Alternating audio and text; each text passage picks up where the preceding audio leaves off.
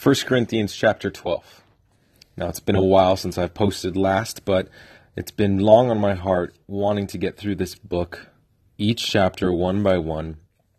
And so, as we get to chapter 12 of Corinthians, we notice that Paul kind of changes his point, his topic, and he moves to the idea of spiritual gifts.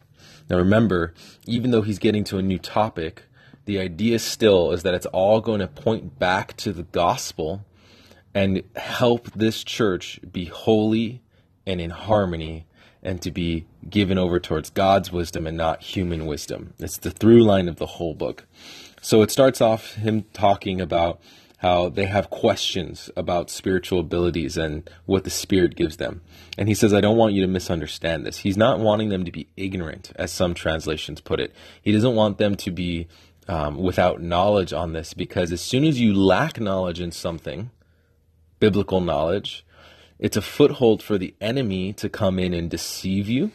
It's a foothold where the enemy can get in and corrupt your mentality on it. It's a vulnerable place where false teachers or deceived people on their own who don't know any better might influence you. It might even be a place where you can influence yourself and dream up your interpretation of it. How many churches have you heard of where they talk about the scripture saying, what does it mean to you? Which is the total wrong perspective. Rather, we should be saying, what does the Bible mean? What did God mean to say? What was God saying when he said it? And how does that affect me? How does that change me? How does that influence me? Because if you don't let the word influence you, then inevitably you're going to let the world, Satan himself, and his demonic presence and activity, or you're going to let your own flesh influence you. So he says, I don't want you to be ignorant or to misunderstand this. And he goes on and he starts to explain the different kinds of service that they have, but it's all the same service to the same Lord, and it all comes from the same Holy Spirit. It says in verse 6, God works in different ways, but the same God who does the work, but it is the same God who does the work in all of us. Knowing that it's God who's doing the work, we should be humbled.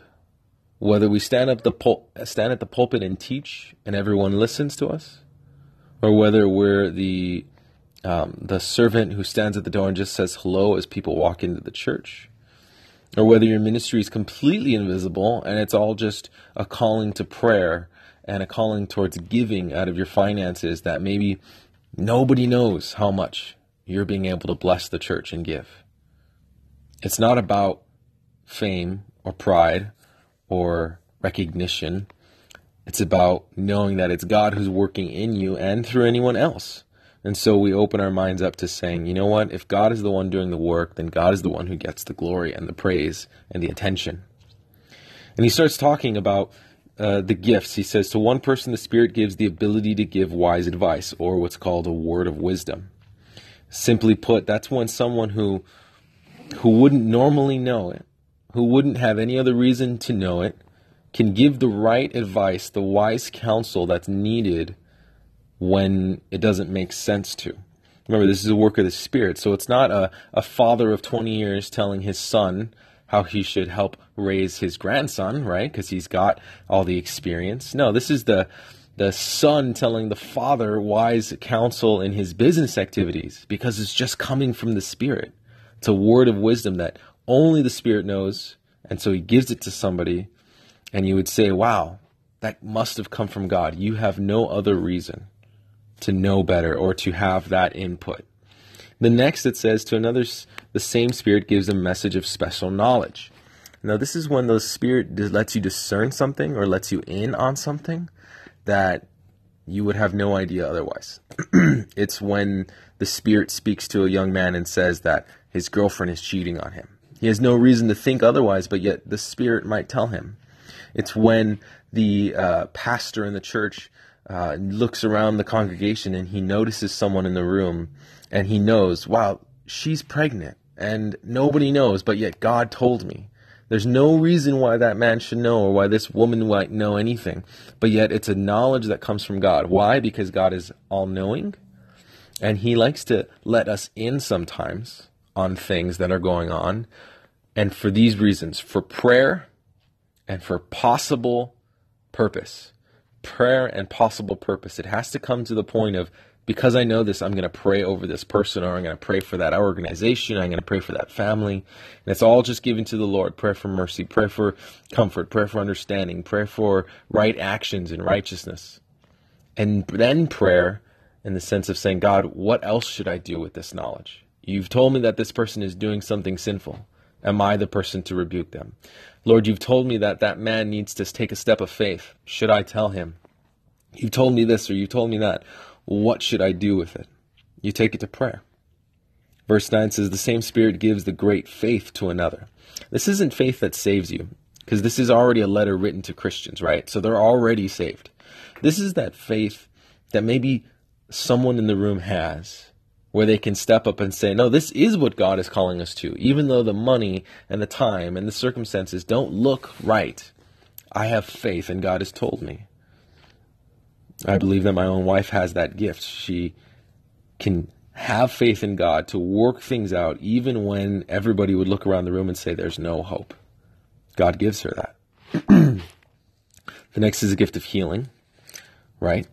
The apostles had that gift at times to heal people. The next is one who gives a person the power to perform miracles, and another the ability to prophesy.